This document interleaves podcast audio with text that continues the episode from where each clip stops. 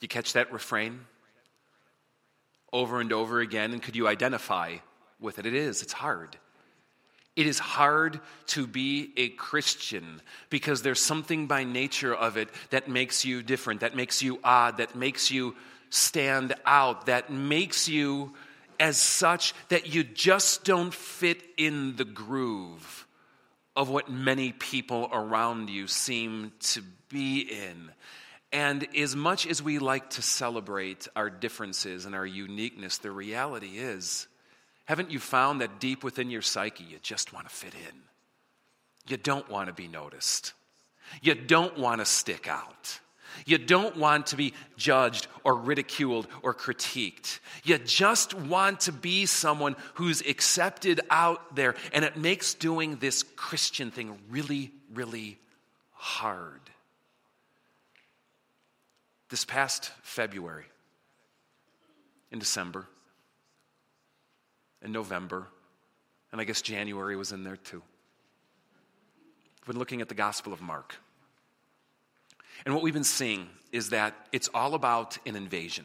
Yes, it's a biography of Jesus. Yes, it has teachings of Jesus. Yes, it's the story of his life, but it's about something more than that. If you've been with us, you, you might remember this. If you're new with us, key in on this right now because it'll revolutionize the way that you read the Gospels in the Bible. The Gospel, according to Mark, is so much more than a biography of Jesus. It is the story of an invasion, literally of God's invasion into this world where God is trying to bring his kingdom to this earth. One of the key lines that stands out of the gospel that really marks and identifies what Jesus' ministry and mission and purpose and self-identity was all about was this, when he would go around saying, "The time has come. The kingdom of God is upon you." Or in the more contemporary translations, it's in your face. It's bearing down on you. So repent. And believe the gospel, believe the royal proclamation. It's the story of how God, through Jesus, is assaulting this world, invading this world with his kingdom, trying to bring his goodness and his will and his way as it's done in heaven, here to this place that's so mired in brokenness, suffering, tyranny, slavery. That's why Jesus teaches us to pray, "Thy kingdom come, thy will be done on earth as it is in heaven." Now, what I want you to do this morning is pause on that because it implies something. If God is bringing a kingdom from heaven here, it implies, doesn't it, that his kingdom is not here. That what exists here is actually something very different, of a different sort, a different kingdom. Yes, God is all-powerful. Yes, at some level you can say God reigns over all, and yet his will doesn't seem to be done here on earth as it is in heaven. Would you agree? And so the metaphor that the Bible will set up is that God's kingdom in heaven is not a kingdom established in this place where God's will, God's reign, God's rule is happening. No, that we live in a different kingdom, occupied country, if you will. And that we live as Christians, as people with loyalties to one kingdom that are different than the kingdom we find ourselves habitating in. Are you with me? And there's a word for this, and it's right there. Expatriate. If you don't know the word, let me just walk you through the definition if you missed it in the video. An expatriate is a person who lives outside their native country. I'll give you some examples. I think of Chris and Heather. I can't use their last name because this is being recorded. They live in Istanbul. They're there doing ministry work. And I can't use a different M word instead. They're there doing ministry work among Muslims who are fleeing many war-torn places in the Middle East and trying to find resettlement in Europe, the States, Australia, and Canada. Chris and Heather are expatriates. They're people of this nation living in another nation. And oftentimes they are doing ministry among other expatriates who are leaving their nations trying to resettle in different ones of their own. Are you with me? I think of our student ministry pastor, Jason Weber. Don't know if you realize this, but Jason, an American citizen from the time he was born, spent his entire childhood living in Hong Kong, both under British rule and Chinese rule back when that transition happened. He was an expatriate, one whose loyalties, allegiances, connection was to the U S, but nonetheless lived outside his native country. Maybe you've been able to experience this. And I don't mean you took vacation in like Cabo for a week or something like that. You know what I'm saying? But maybe you've lived somewhere outside your native country. There's a word for this. It's not a church word. Expatriate. I want you to take that word and use it as a metaphor. And I want you to apply it to our situation as Christians today. Because an expatriate is also this. It's a Christian this side of eternity. Because as a Christian, you live outside your native land. You live outside of the kingdom or the government, if I can use a more contemporary term, to which you belong and owe allegiance. I love what the Apostle Paul has to say about this. He writes this in, in this cool little letter called Philippians. Paul, a Roman citizen, writes this. Our citizenship is in heaven. If I was to ask you, where are you a citizen? Chances are for ninety-five percent of us here today, you'd say the States. And the other five percent would say maybe some other country that you have your citizenship in. But Paul has a different way of viewing things. He goes, no. No, I'm of the kingdom of God. See, I'm part of God's rule and reign. Fundamentally, that's where my allegiance is. Fundamentally, that's where I derive my identity. Fundamentally, that's where I plant my feet as a Christian. Whatever other nations you might be a citizen of fundamentally, you're a citizen of heaven, the kingdom of heaven that God is seeking to make reality in this world. I want to read the passage in deeper fullness to you.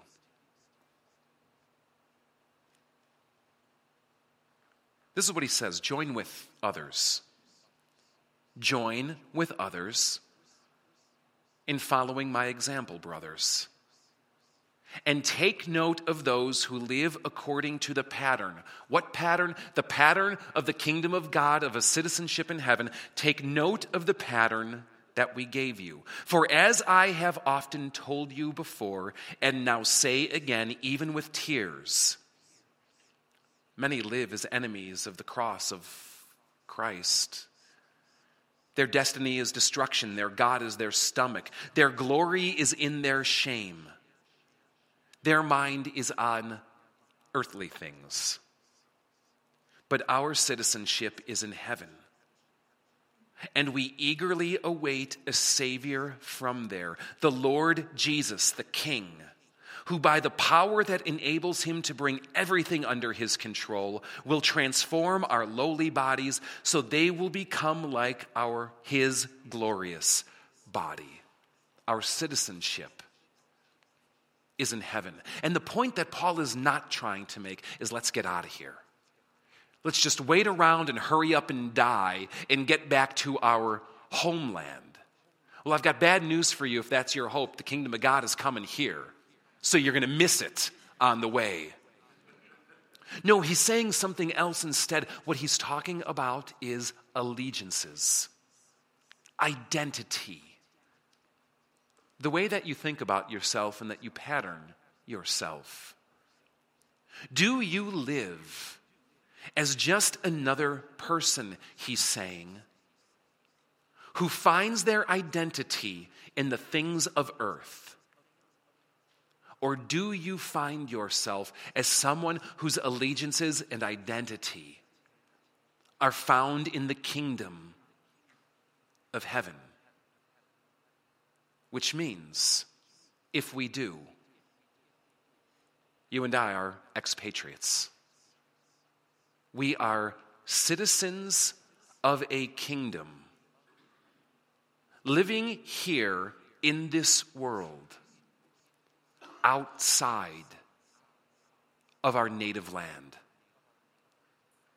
And you talk to any expatriate, and that ain't easy. It comes with its own unique sets of challenges, and the challenges only compound the more different and hostile the culture of the place that you're living in might be from the place from which you have come. These are the questions and issues expatriates have to wrestle with all the time. How about this? How much patriotism do I show?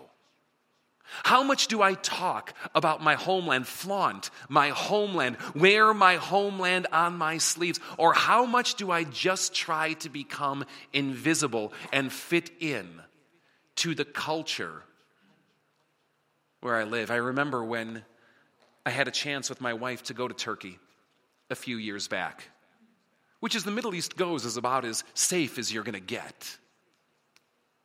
I remember going there and having to make these conscious decisions when I packed. Do I bring that t-shirt I like that has the American flag on it? And if I do, do I wear it around on the street when we're out in the markets, or do I just wear it in the hotel when I'm sleeping at night? You know what I mean? These are the kind of questions. Yes, I remember I got into conversations because one thing is true of Americans throughout the world. No matter what you do, you stick out. I remember we'd get into conversations with people. They would notice me and Tina. And you get the proverbial question, of course, where are you from? And you have this moment, just this moment, especially a few years back when things were more tense, a little more hostile, when Turkey had just come through a nationalistic coup. Saying things like this, I come from Chicago, which is kind of true, because people even around here don't know where Hebron is.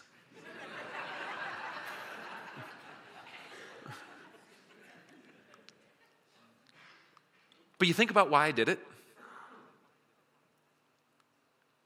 It's a little bit different than saying I'm from the U S or the United States.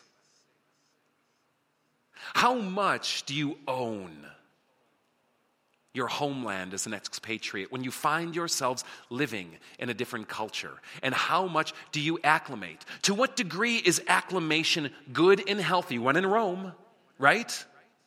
And how much of it does it start to flirt or border on disloyalty, disallegiance, or the projection of an embarrassment or shame instead of standing by the country you love? How much do you try to maintain your own distinctives? Your homeland's distinctives, your culture, your way of thinking and talking, and how much do you leave those things aside to pick up the distinctives of the place in which you live? At what point does maintaining your distinctives become arrogance, or foolish pride, or stubbornness? Taking a stand for stand's sake to show everyone who I am, as opposed to just being gracious to the country that's hosting you. And what do you do when the customs and cultures and even laws of the country you're living in stand in conflict to the values and ways of thinkings and even laws of the country you come from? Do you fly under the radar? Do you go with the flow? Do you disobey? And what do you do when it starts to get noticed? Even hostile? When from a grassroots level among the local nationals or in a more formalized governmental way, they begin to press you,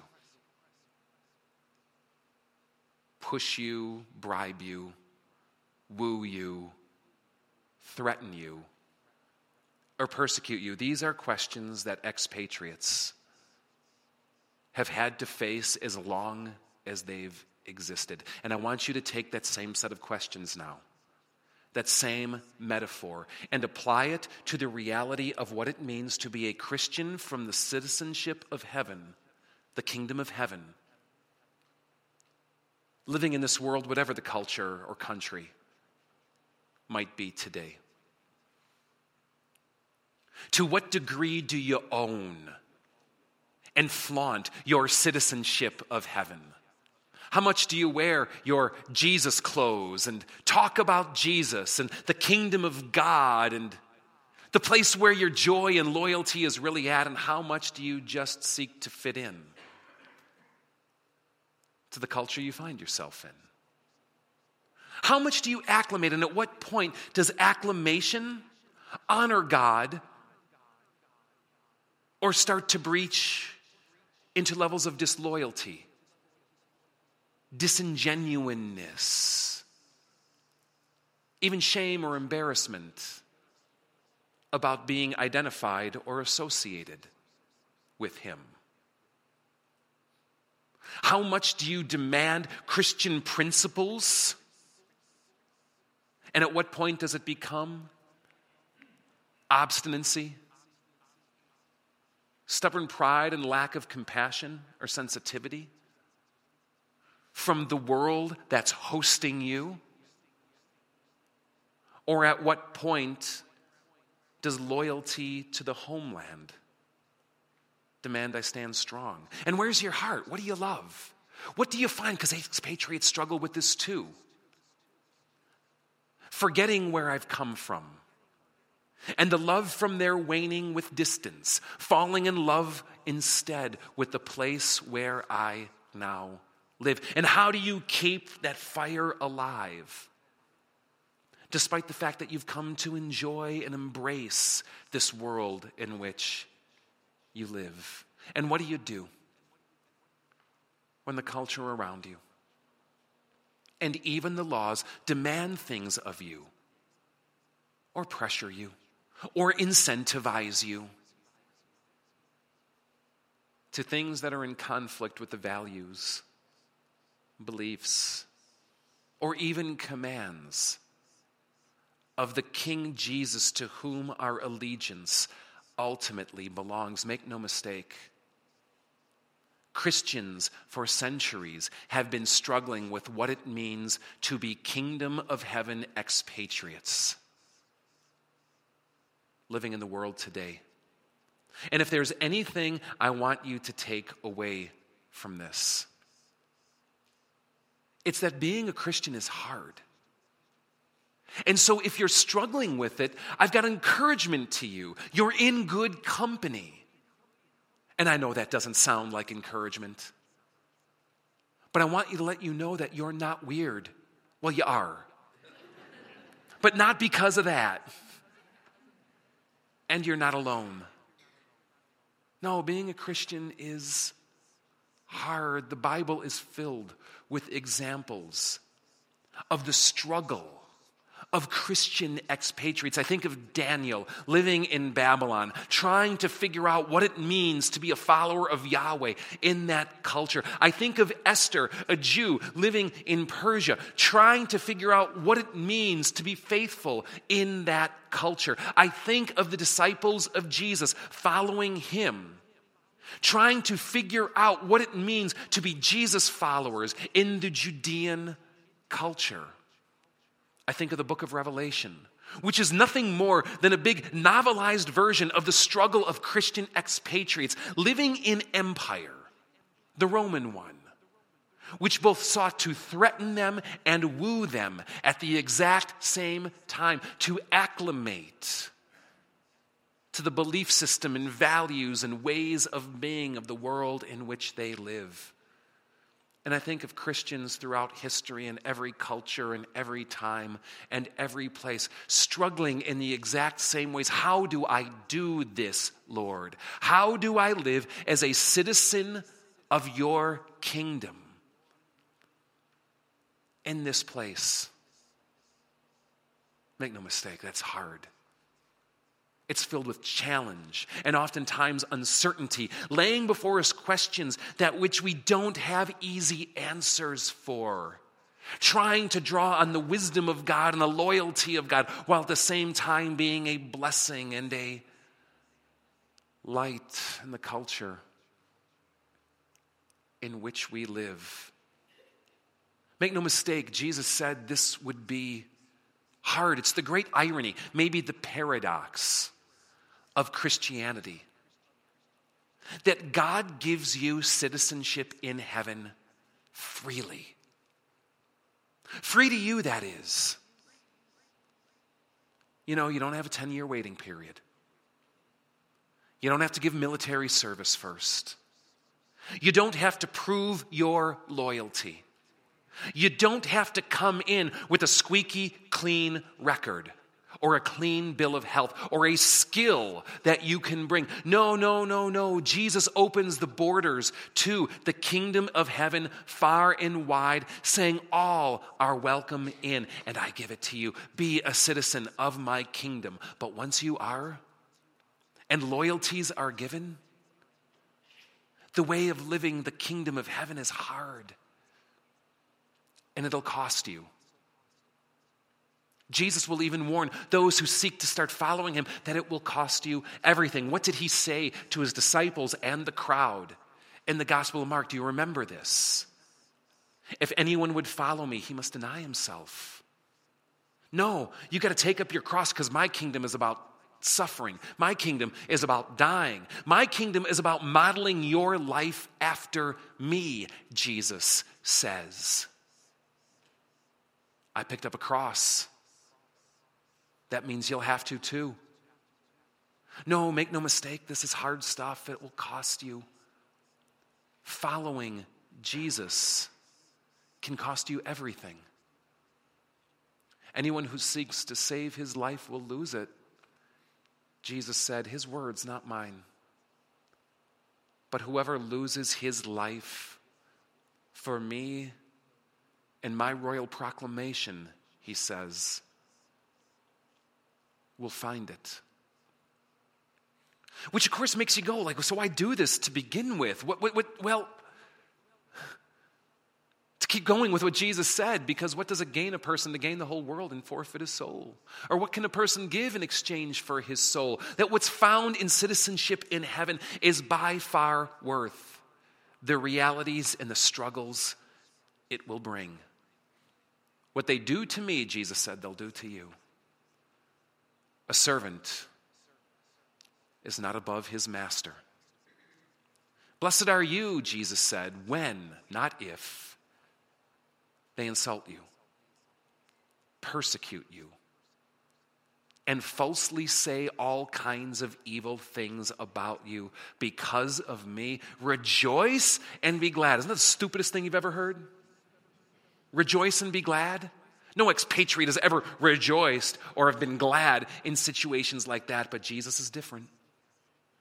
Rejoice and be glad, he says, for great is your reward in heaven. For in the same way they persecuted the prophets and those who have gone before you. And Christians have been walking that path ever since.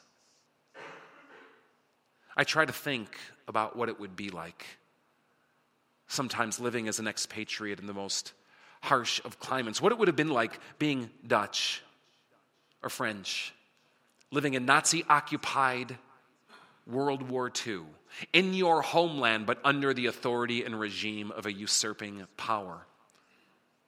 I think this amazing woman who comes to this church, Carla Chandler, who does this one-woman reenaction of Corrie ten Boom, who was a Christian Dutch woman living in Nazi-occupied Netherlands during that time, hiding Jews and seeking the protection of life for those for whom that regime was clamping down, trying to walk the way of Jesus as a political expatriate of her homeland in many ways and as a spiritual one too. I think of her story and the suffering and the concentration camp and the things she faced to stay loyal to his citizenship in heaven. I think of another man. His name was Dietrich Bonhoeffer, a German nationalist, a German citizen in World War Two. He fled Germany and came to the States. When he saw what was happening under Hitler in the thirties, but was so convicted by it and by the plight of what he thought God was calling him to do among his own people that he went back into the fray. This pastor, theologian, turned spy, and finally martyr, gave his life, and he has a quote that he wrote near the end of it that I just want to leave with you, where he says, when Christ calls a man, he bids him come and die. Because that's what Jesus did. And that's what he calls us to, to. No, being a Christian is hard. And this Lent, what we're going to do is just talk kind of honestly about that, the challenges that we face, the, the struggles that we have in the midst of it, the, the questions that I think we wrestle with at times. Is this worth it? We'll have to give you some skills to better learn what it means to be a Christian expatriate, so that when those times of struggles do come, those questions do arise, you're not left there in the moment without an idea of what to do. You're not left in a position betraying or falling away.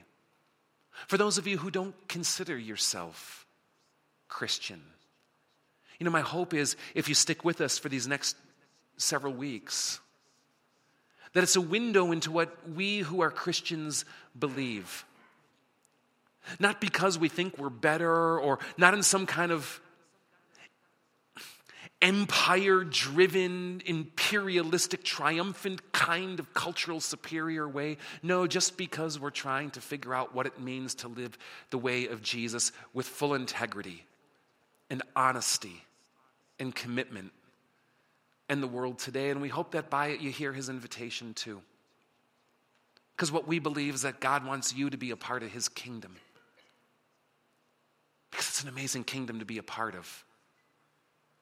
And that through it you'll find a sense of growing interest, curiosity maybe, dare I say maybe even loyalty or, or, or, or, or gravitation to it. Two, we'll, we'll give you tools, we'll walk through it. This is what stands before us. The life of a Christian from the kingdom of heaven, living in the world today. And as we sunset this moment right now, may God encourage you, convict you, show himself to you and reawaken a loyalty and a love for him in here, and an intentionality to live genuinely as a person of his kingdom in whatever cultural situation you find yourself in today. That's where we're going. And we hope you join us on the journey.